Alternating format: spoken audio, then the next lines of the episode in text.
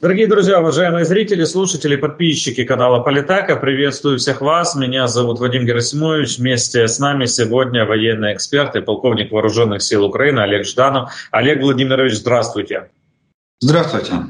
Олег Владимирович, э, в ночь на 23 января Россия нанесла комбинированный ракетный удар по Украине. Из 41 запущенного средства воздушного поражения украинское ПВО уничтожило 21 вражескую ракету. Валерий Залужный, главнокомандующий украинской армии, уточнил э, и сказал о том, что сбить не удалось 7 «Искандеров», 4 С-300, одну авиаракету Х-59 и 8 ракет Х-22. И также, судя по а, цифрам, ранее озвученным властями Киева, практически все сбитые ракеты поразили над э, столицей. Скажите, пожалуйста, вот чем эта атака отличалась от предыдущих? Она отличалась тем, что отсутствовали шахеды, которые обычно идут впереди для с целью э, либо э, перегрузить, либо э, ну, нагрузить, дополнительно нагрузить, скажем так, и выявить средства ПВО. Э, это может свидетельствовать о том, что э, фактически Российская Федерация меняет тактику применения, в том числе и своих ракет, в том плане, что они не ставят главной целью, не ставят поражение целей, выбранных для, для поражения. Вот. То есть прекрасно понимая, что что-то могут сбить, что-то могут не сбить. Видимо, им уже стало в этом плане особой, особой нужды нету э, достигнуть стопроцентного результата. А, а вот именно сам факт совершения налета, ракетного удара с целью формирования общественного мнения среди нас, украинцев, э, что мир за любую цену.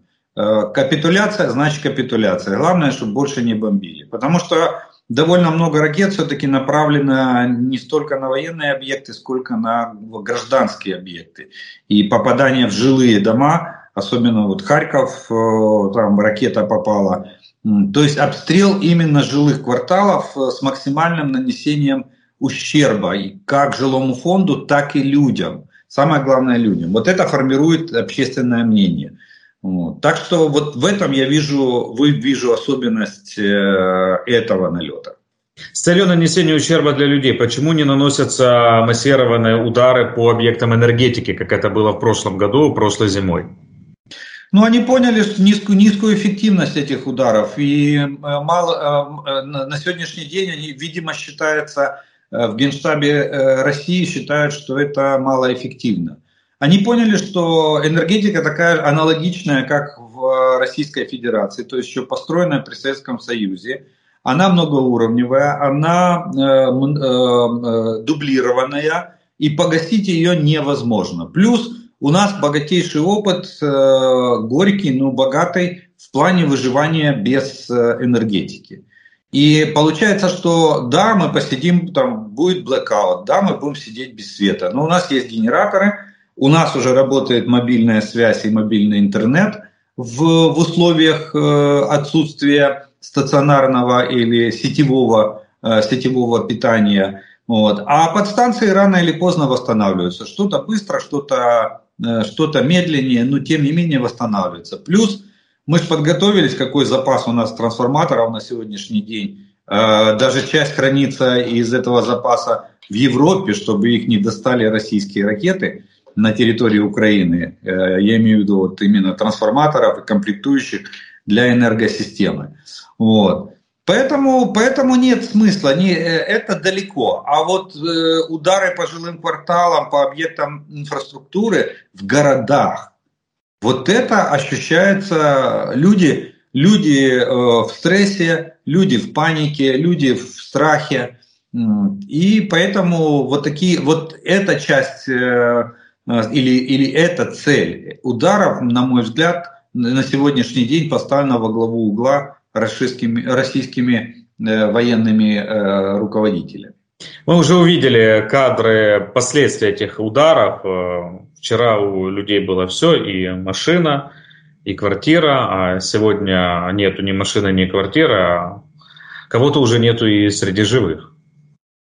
Да, вот это вот самое страшное, они на это и бьют. Понимаете, что человек в один момент может потерять все, даже самое ценное – это свою жизнь. Вот. Э, остаться без ничего – это еще как бы полбеды, а вот э, погибнуть или, или, не дай бог, потерять здоровье, стать инвалидом в результате, в результате ранений – вот это самое страшное. И вот распространяя такой страх, они надеются на то, что в конечном итоге э, народ выйдет, нация выйдет и скажет, что нет, давайте, давайте капитулировать, давайте сдаваться. И тут же мы слышим же вопли из Москвы, что в последнем своем спиче э, заявил Медведев? Что только, только в, братском государстве Украина будет чувствовать себя в безопасности. Вот вам ответ на вопрос, как, каковы приоритеты и цели на сегодняшний день в этих ракетных ударах. По поводу сегодняшнего ракетного удара, он был назван комбинированным. Давайте объясним нашим зрителям и слушателям, а в чем заключалась сама комбинация этого удара. Комбинация удара заключалась в том, что были, применялись ракеты двух типов, баллистические и э, крылатые. Причем э, я скажу, что хорошо подготовленный удар, потому что получается, что крылатые ракеты и, баллист, и баллистические при, при э, разнице в скорости примерно где-то, ну как минимум в три раза, потому что крылатая дозвуковая ракета, а баллистика летит где-то 3-3,5 маха, то есть э, скорость. И э, они примерно в одно и то же время достигли, достигли объектов поражения. То есть э, системе ПВО пришлось одновременно бороться как с баллистическими, так и с аэродинамическими целями. Вот, вот в этом э, вот эта комбинированность атаки, то есть различные типы ракет на различных, э, с различными ТТХ э, атакуют, атакуют объект. И, кстати, вот почему сразу можно ответить на вопрос, почему Киев, больше половина ракет, было 20 э, с лишним ракет, было направлено именно на столицу Украины. Да потому что здесь представительство, даже зная, что Киев один из самых укрепленных в этом плане или защищенных городов в плане противовоздушной, противоракетной обороны. Да потому что в Киеве находятся представительства и посольства Э, всех стран мира, с которыми у Украины есть дипломатические отношения. Соответственно, сегодня эффект от удара по Киеву, э, он э, всемирного масштаба. Потому что сейчас, в данный момент, пока мы вот с вами записываем это видео, шифры телеграммы из посольств уже достигли своих стран, и там уже обсуждается, и, соответственно, это, это идет в прессу, и э, весь мир уже обсуждает э, ракетные удары по, э, по Киеву. И опять же расчет на то, что все вот эти агенты влияния, которых активизирует Российская, Российская Федерация сейчас, вот, особенно там на фоне заседания Совета Безопасности ООН, куда даже пустили Лаврова по какой-то причине непонятной, вдруг он получил визу, вдруг он стал въездным в Соединенные Штаты.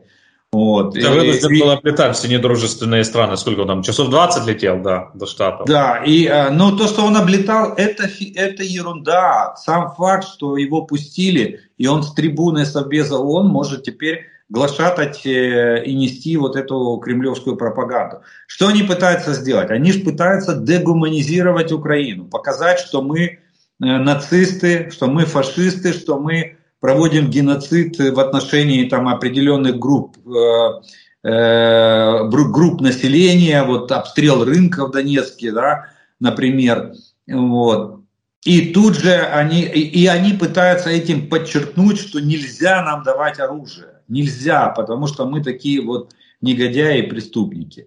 Хотя, а, хотя тот же и рынок в Донецке, и сегодняшний ракетный обстрел, понимаете, ну, свет перевернулся с головы, э, с ног на, на голову, потому что весь мир наблюдает, как мы гибнем под ракетными ударами Российской Федерации, и при этом все продолжают, и Лаврову визу дают в ООН, и продолжают слушать Россию, продолжают рассуждать, а может действительно как этот словацкий премьер, да, а может, а, а, да, отдайте в эти территории, война закончится. Вот на что расчет России. И, кстати, Фице собирается в Украину, будет встречаться с э, премьер-министром Украины. Смотрите, э, во время воздушных э, атак, во время тревог, ну, большинство людей черпают информацию из телеграм-каналов. И очень часто в телеграм-каналах пишут о том, что, ну, примерно такие слова можно прочесть, что ракета изменила направление. Вот давайте об этом поговорим, чтобы у людей сформировалось внятное понимание. Сначала пишут, что вот группа ракет предположим, летит на Черкас, а потом вот эта группа ракет летит теперь уже на Киев. А, это касается только а, шахедов и крылатых ракет.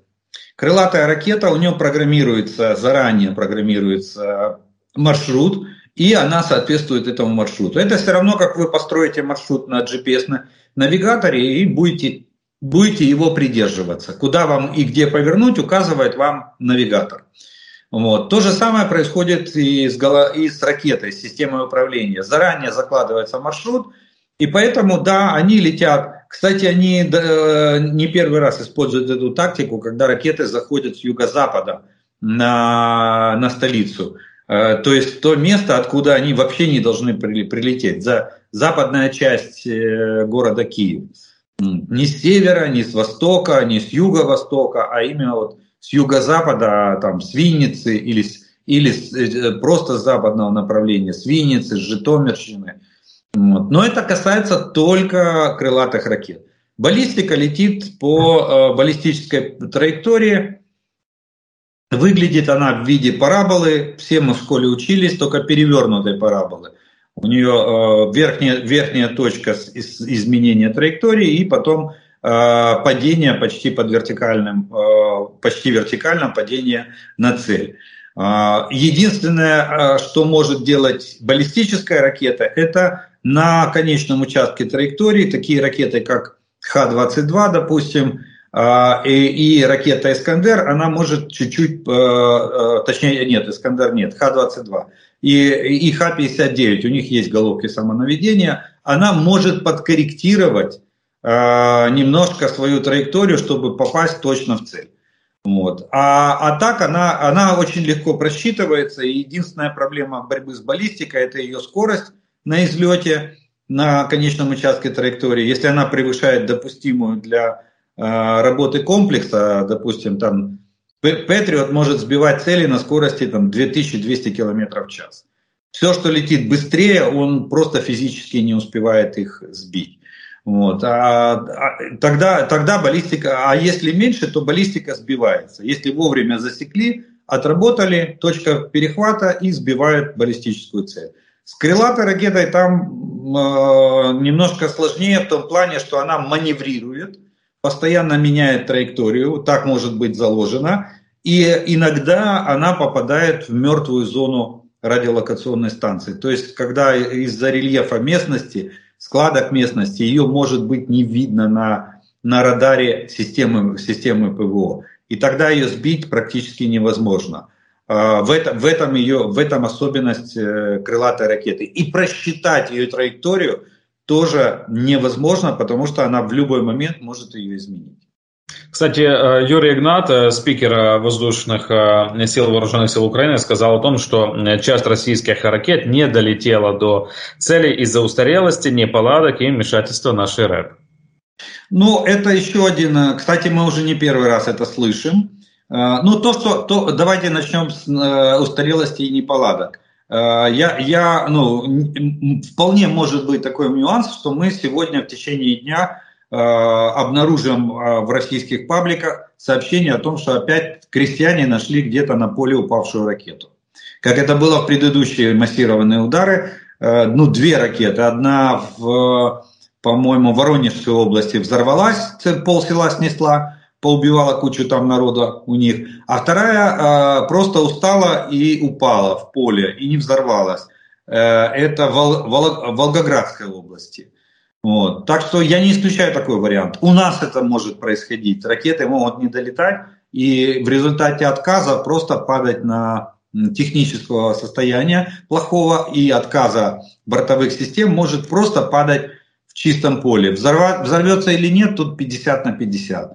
Вот. А еще один вариант это то, что у нас появились довольно мощные станции РЭП, вполне возможно, что это станции могут быть импульсные энергетического, излучения, то есть высокочастотного, направленного, которые выводят из строя бортовую электронику э, самих ракет. Не глушат сигнал в общем, как это делают, допустим, там в станции в Российской, в Российской Федерации, а вот э, точечно уничтожает ракеты, которые попадают в зону действия этой, э, этой системы радиоэлектронной борьбы. Это вариант, может быть, это мое предположение. Вот. Но тем не менее у нас появилась какая-то рэп, надо, мы можем констатировать, э, которая довольно успешно может бороться с э, ракетами, которые летящими э, по нашей территории. Ну, не исключено и то, что обломки или части тех или иных ракет окажутся на территории иностранных государств, и это было, но Относительно последствий мы это уже проходили многократно. Ну, Польша сегодня, сегодня Польша поднимала авиацию в воздух для патрулирования воздушного пространства. Кстати, почему, почему авиацию? Почему они не просто привели систему ПВО в высшую степень боевой готовности? Почему? Потому что авиация сверху может видеть э, ракеты, особенно крылатые, которые могут использовать вот рельеф местности для Э, создания, э, попадания в мертвую зону радиолокационных станций. А так, и причем авиация очень эффективна в борьбе с э, крылатыми ракетами. Они летят примерно скоростью пассажирского самолета, где-то 850-870 километров в час, там, до, до 900.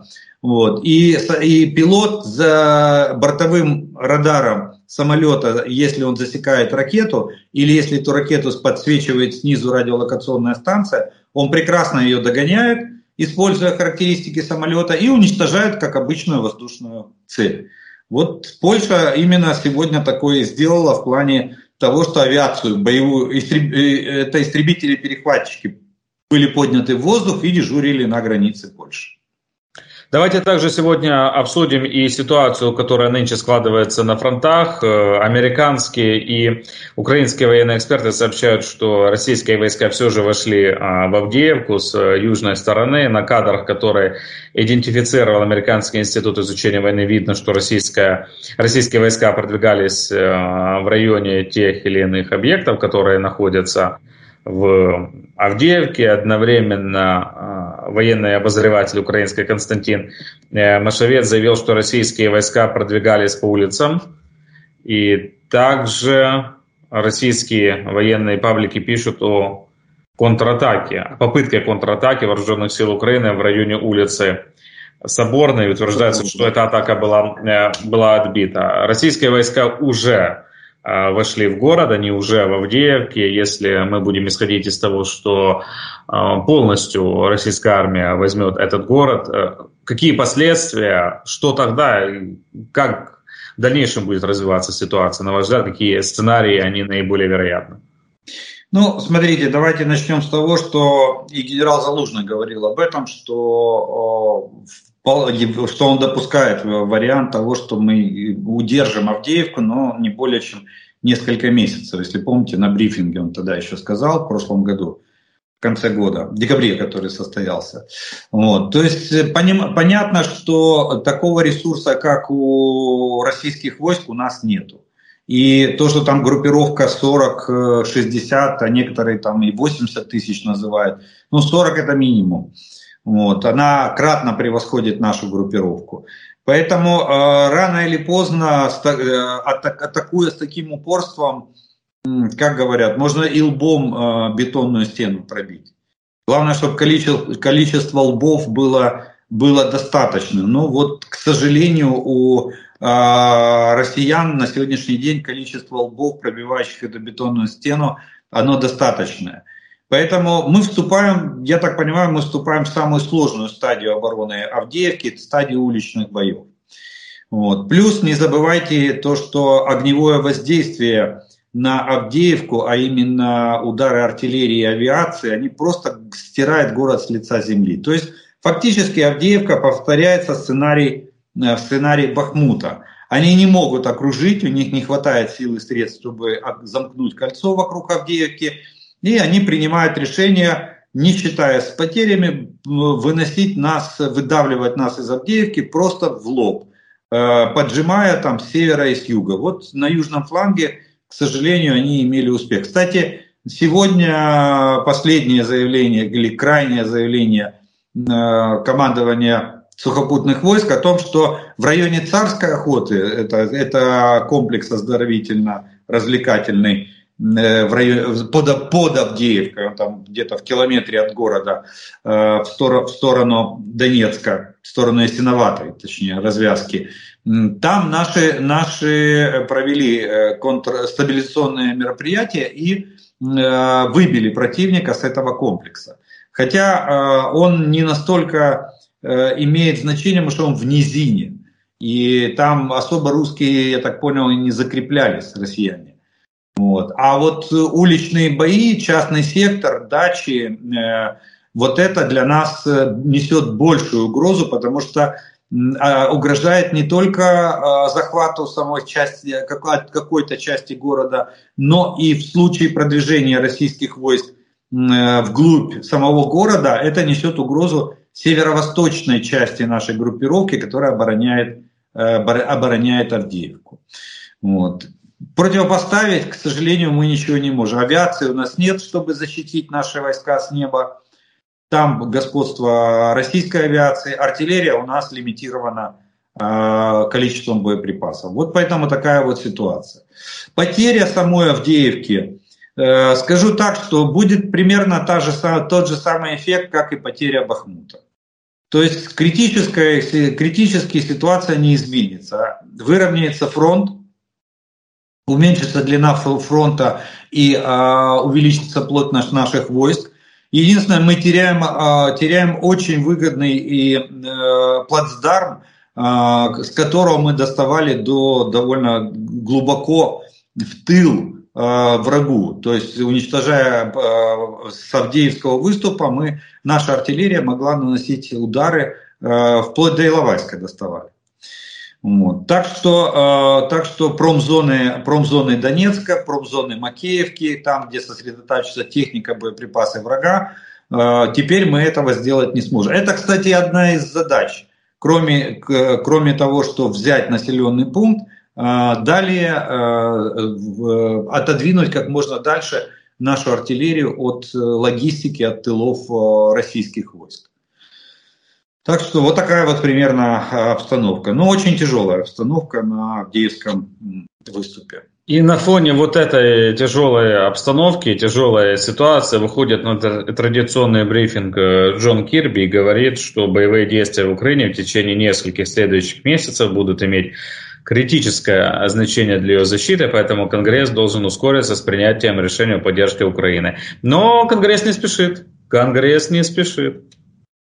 Ну, там, э, скажу так, что в Нижней Палате Конгресса США, на мой взгляд, там просто происходит полный хаос. Они уже, они уже заигрались в, во внутреннюю политику, причем, э, причем они даже сегодня не ставят во главу угла главную свою цель Э, принудить демократическую партию в ужесточении миграционной политики Соединенных Штатов. Они уже просто играют в политику с непонятным результатом. Ну, когда спикер Нижней Палаты вдруг признается, что он консультируется с Трампом о повестке дня Нижней Палаты Конгресса. Это вообще нонсенс. Трамп сегодня обычный гражданин Соединенных Штатов.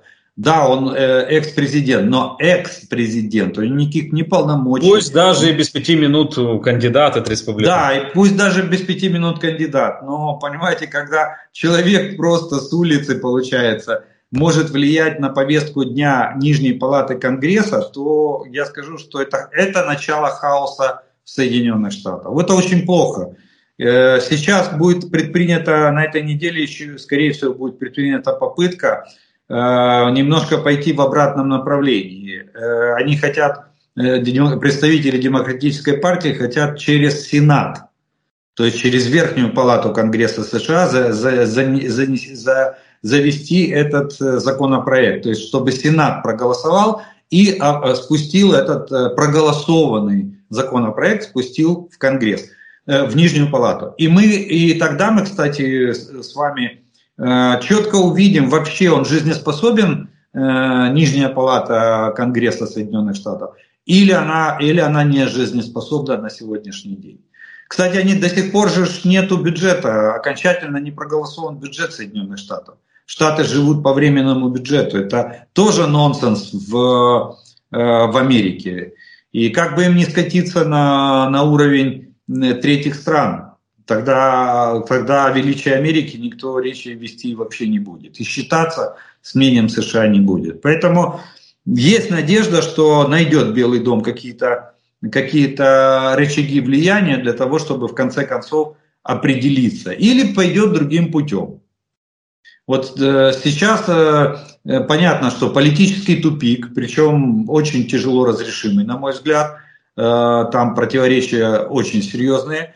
Но, но с другой стороны, есть, э, есть другие рычаги, есть фонды, которые э, в распоряжении президента США, через которые он может Э, закупки производить оружие. Есть, есть такое понятие, как право на, на или разрешение на реализацию э, излишнего имущества.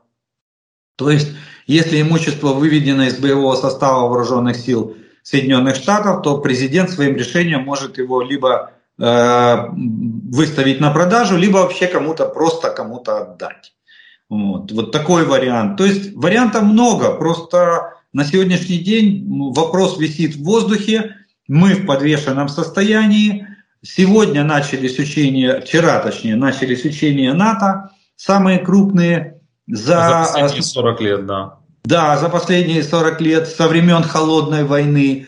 А чем это нам как бы, э, не, как, ну не то что грозит, а чем для нас это не совсем хорошо, тем, что Э, в учениях принимают 90 тысяч военнослужащих. В основном это военнослужащие Соединенных Штатов Америки. И сейчас э, в ходе этих учений принято решение, кстати, проводить учения нон-стоп. То есть без остановки. Они будут идти аж до лета. И только летом, по-моему, в июне месяце будет приниматься решение, что делать. Продлевать учения или завершать учения. Я думаю, будут продлевать. Случайным но, образом накануне саммита НАТО в июле. Да, но э, самое для нас плохое то, что для того, чтобы обеспечить эти учения, сейчас будет организован воздушный мост между США и Европой. И будет осуществляться огромное количество техники, вооружения, оборудования, боеприпасов и личного состава будет перебрасываться с территории Соединенных Штатов на территорию Европы. Я думаю, с перспективой тут остаться надолго. Ну, во всяком случае, пока не разрешится кризис, э, наша война. Э, э, пока мы не отобьемся от Российской Федерации. Но вы же понимаете, что военно-транспортная авиация, которая сегодня работает на поставки для Украины боеприпасов, техники и вооружения, переключится на поставки, на переброску американских войск в Европу. Вот еще где даже есть нюансы, которые могут повлиять, отрицательно повлиять на, на, на наше положение на линии фронта.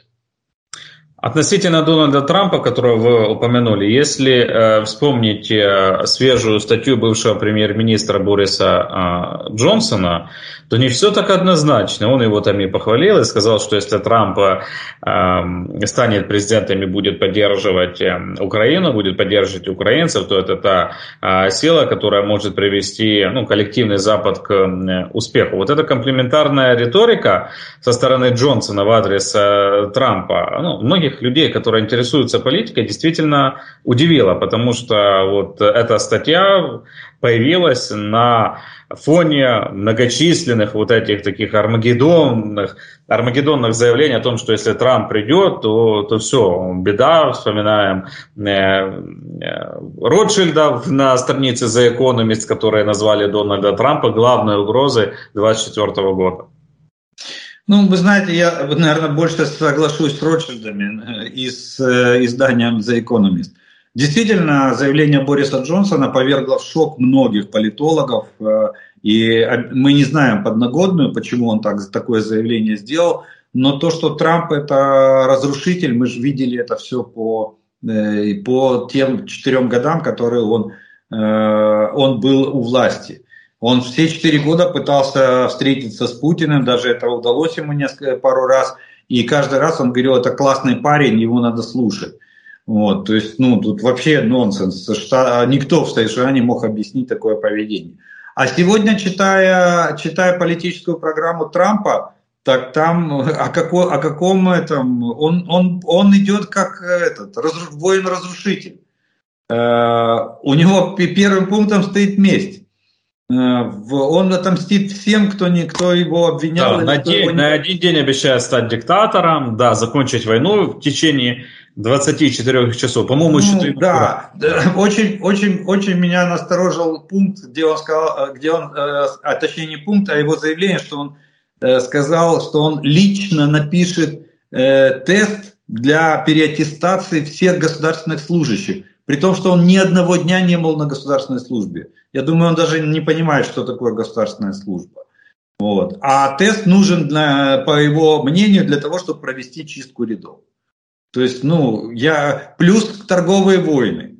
Э, вот те, кто поддерживает Трампа и там говорят, что ура, торговые войны, ну вот, э, то они же не понимают, что если, допустим, та же компания Apple уберет свое производство, как хочет Трамп, чтобы все американское производилось в Америке, так американский Apple будет стоить намного дороже, чем китайский. И как вот этого вот не понимает электорат, который, который готов сегодня голосовать за Трампа? Как, э, как выглядит заявление Трампа о том, что Тайвань, оказывается, обокрал Америку и украл у нее технологии производства микрочипов, и что Тайвань нам, э, и что Тайвань Америке вообще не нужен. То есть он, он человек уже заранее заявляет о том, что он разрушит все, как э, пели большевики в Третьем интернационале, да, э, разрушить весь мир до основания, а затем. Так вот это затем никогда не наступило. Даже через 75 лет существования советского государства. В конце концов, э, оно развалилось на руинах того же, того же на чем оно созда- э, пытались его создать, Ленин там и его компания. То же самое, то же самое пророчит Трамп для Соединенных Штатов. Китай аплодирует стоя после таких заявлений.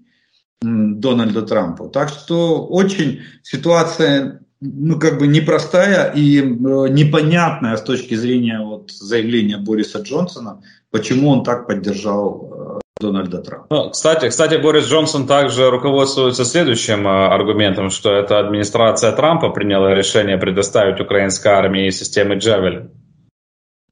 Ну, скажу так, что э, у Трампа не было возможности э, э, этому препятствовать. Почему? Потому что, вот, кстати, это одна из, одно из обоснований того, что он хочет сделать капитальную чистку в госаппарате. Э, в Соединенных Штатах там э, семь ветвей власти. Эти все ветви э, власти сбалансированы между собой. И в Соединенных Штатах, э, вот для нас это звучит немножко дико, да, а в США абсолютно нормальное явление, когда госслужащему говорят, так, ты иди сделай вот это. Он открывает должностную инструкцию и говорит, извините, у меня в инструкции этого нет, я это делать не буду. И человек, никто не может его ни уволить, ни наказать за это, потому что его обязанности должностные этого не предусматривают. А, вот именно, именно поэтому Трамп не смог помешать, что Пентагон начал передачу Э, вооружений э, на нашей стране. Но он же и не захотел решить вопрос, э, он же знал, что у нас противостояние, он же знал, что у нас оккупирована часть территорий.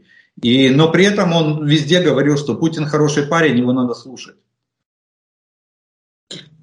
Трампа многие хорошие парни, и Орбан, великий лидер Европы. Олег Владимирович, агентство Bloomberg пишет, что атаки украинских дронов угрожают ключевому маршруту экспорта нефти а, в России.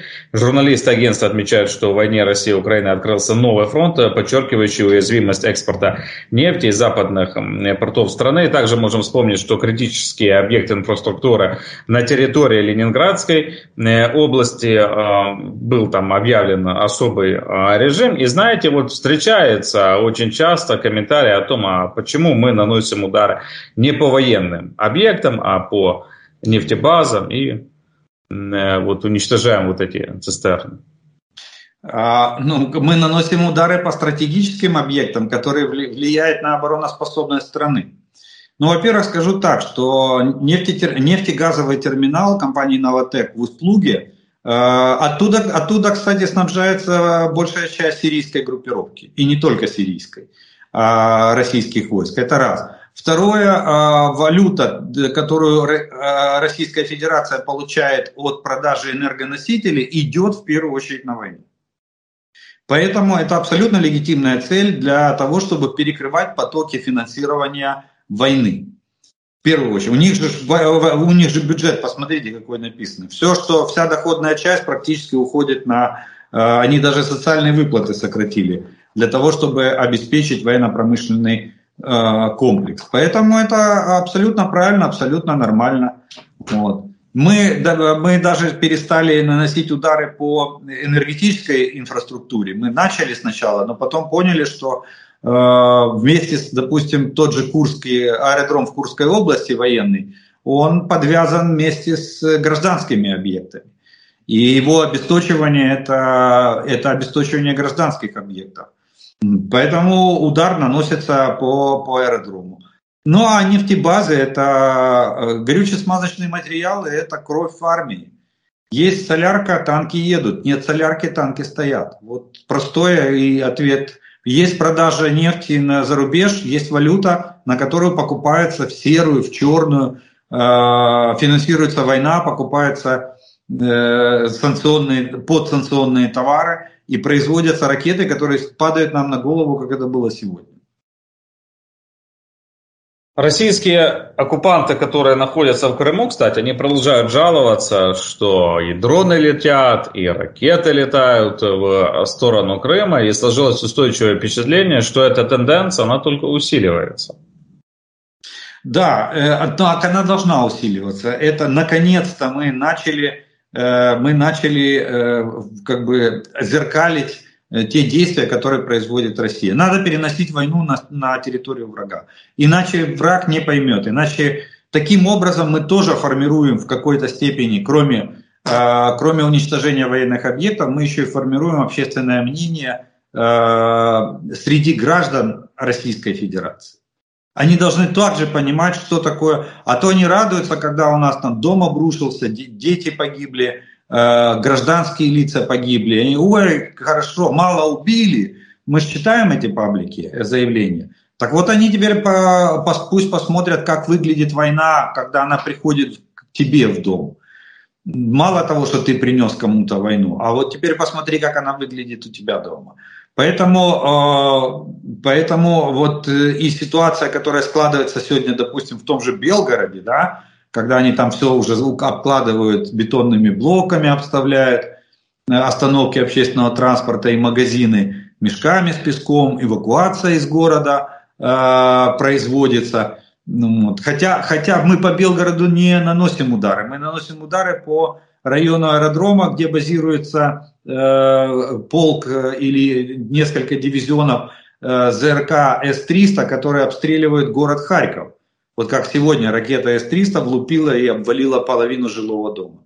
Ровно попала в жилой дом. Сколько там погибших, ну, это... доставать людей из-под завода. Ну, да, и сколько мы будем теперь это все раскапывать, э, опять же, под ударами этих ракет. Поэтому здесь э, абсолютно нормальное явление. Враг должен понимать, что ты, э, кто к нам с мечом пришел, тот от меча и погибнет.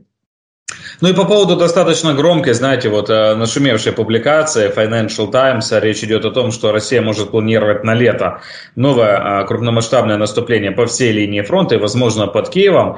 А многие начали задаваться вопросом, а зачем-то российской армии ждать э, лета? Ну, сразу же, что приходит э, на ум, это факт проведения выборов Путина в марте. Ну, необходимо дождаться завершения этого всего ритуального цикла и затем и затем, ну, не знаю, зачем Financial Times перепечатает, э, я так понимаю, это же тоже практически то же, что печатала Bild.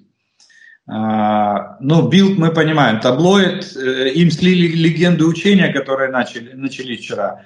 А, они, они ее приняли за чистую монету и опубликовали как план войны. Ну, Financial Times повторила почему-то ее. У меня вот как у военного вопрос, чем?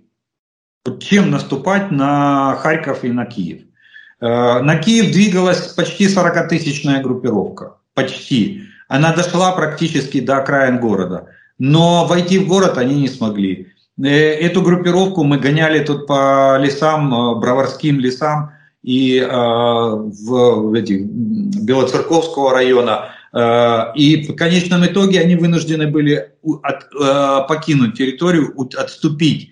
Почему? Потому что ни логистики, ни, ни обеспечения, ни системы управления, ничего не было.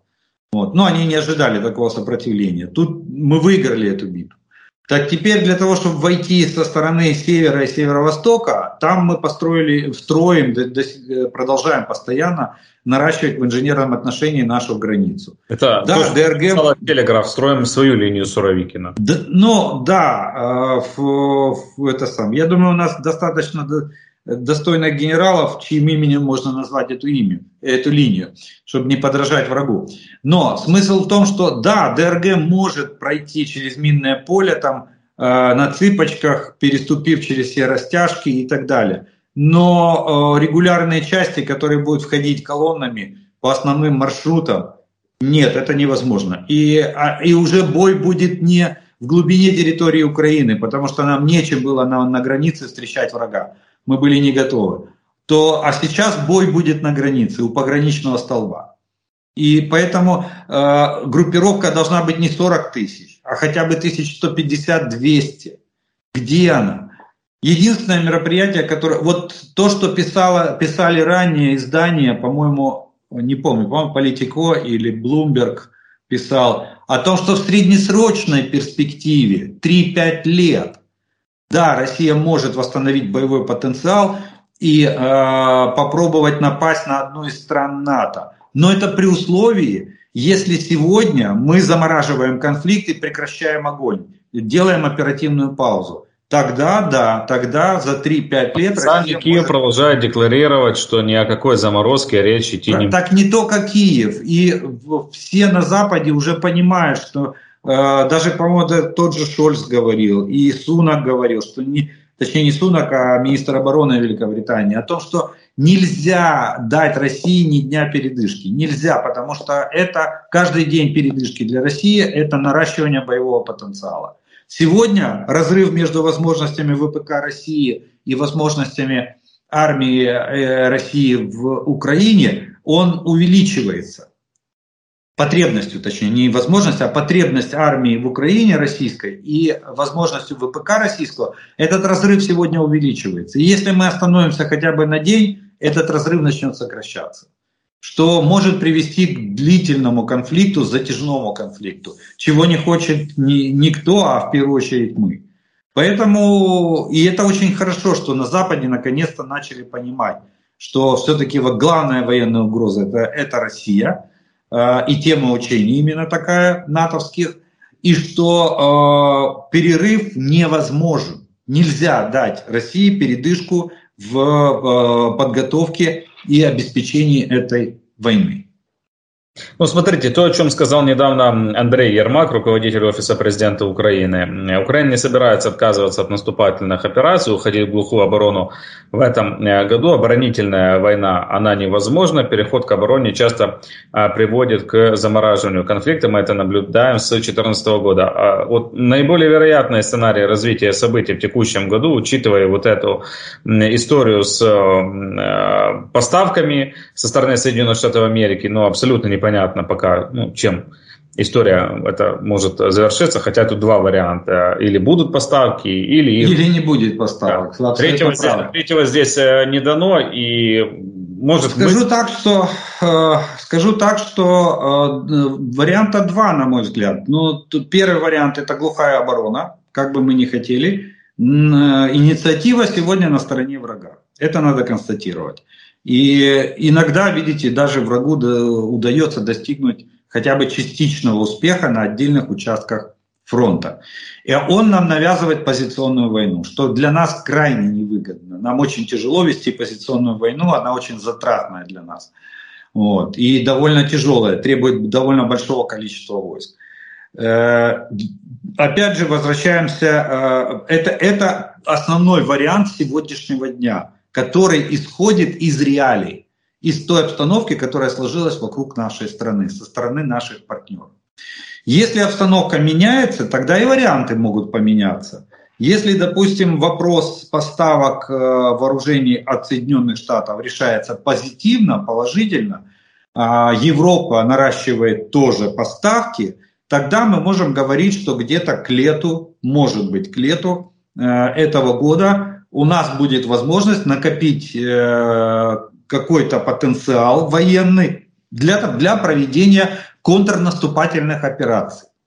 Я не говорю масштабного контрнаступления, я говорю контрнаступательных операций. Или хотя бы, хотя бы э, чтобы не, не, не зазихать на большое, или хотя бы перехода на отдельных оперативных направлениях к мобильной обороне. То есть обороне, которая предусматривает рейд, рейдовые действия на тактическую глубину обороны противника.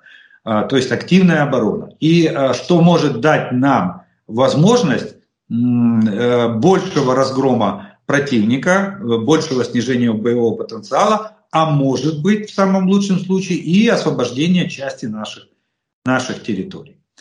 Поэтому все зависит, смотрим на Запад и, и, и на номенклатуру постав, все зависит. Э, понимаете, даже вот вот мы говорим там, э, где-то у нас э, март месяц должны прийти первые самолеты F-16, мы ожидаем, вместе с пилотами там и всем остальным. Так вот, даже сам факт появления F-16 в составе воздушных сил, вооруженных сил Украины, могут изменить ход боевых действий на отдельно взятом оперативном направлении. То есть то, что я хотел сказать, э, что, скорее всего, может быть принято решение о том, что вот направление, главное направление по нанесению удара. Да, может быть. Но, опять же скажу, еще раз повторюсь, мы должны это четко понимать, что если мы не будем разви развивать наш ВПК, э, по, по наращиванию производства вооружений и боеприпасов, то тогда мы будем 100%, как вот сейчас, мы 100% практически зависим от э, э, волеизъявления наших партнеров. И, соответственно, э, если Запад говорит в данном случае, что да, надо переходить в стратегическую оборону, мы это вынуждены делать, понимая, что э, на контрнаступление вооружений не дадут. Ну что же, будем завершать. Олег Владимирович, огромное вам спасибо за сегодняшний разговор. Олег Жданов, военный эксперт и полковник вооруженных сил Украины, был сегодня вместе с нами на Политека. Друзья, вежливо, но настойчиво напоминаю, те, кто еще не подписался на Политеку, подпишитесь. И а также подписка на авторский канал Олег Жданов в YouTube. Всего доброго, берегите себя. До свидания.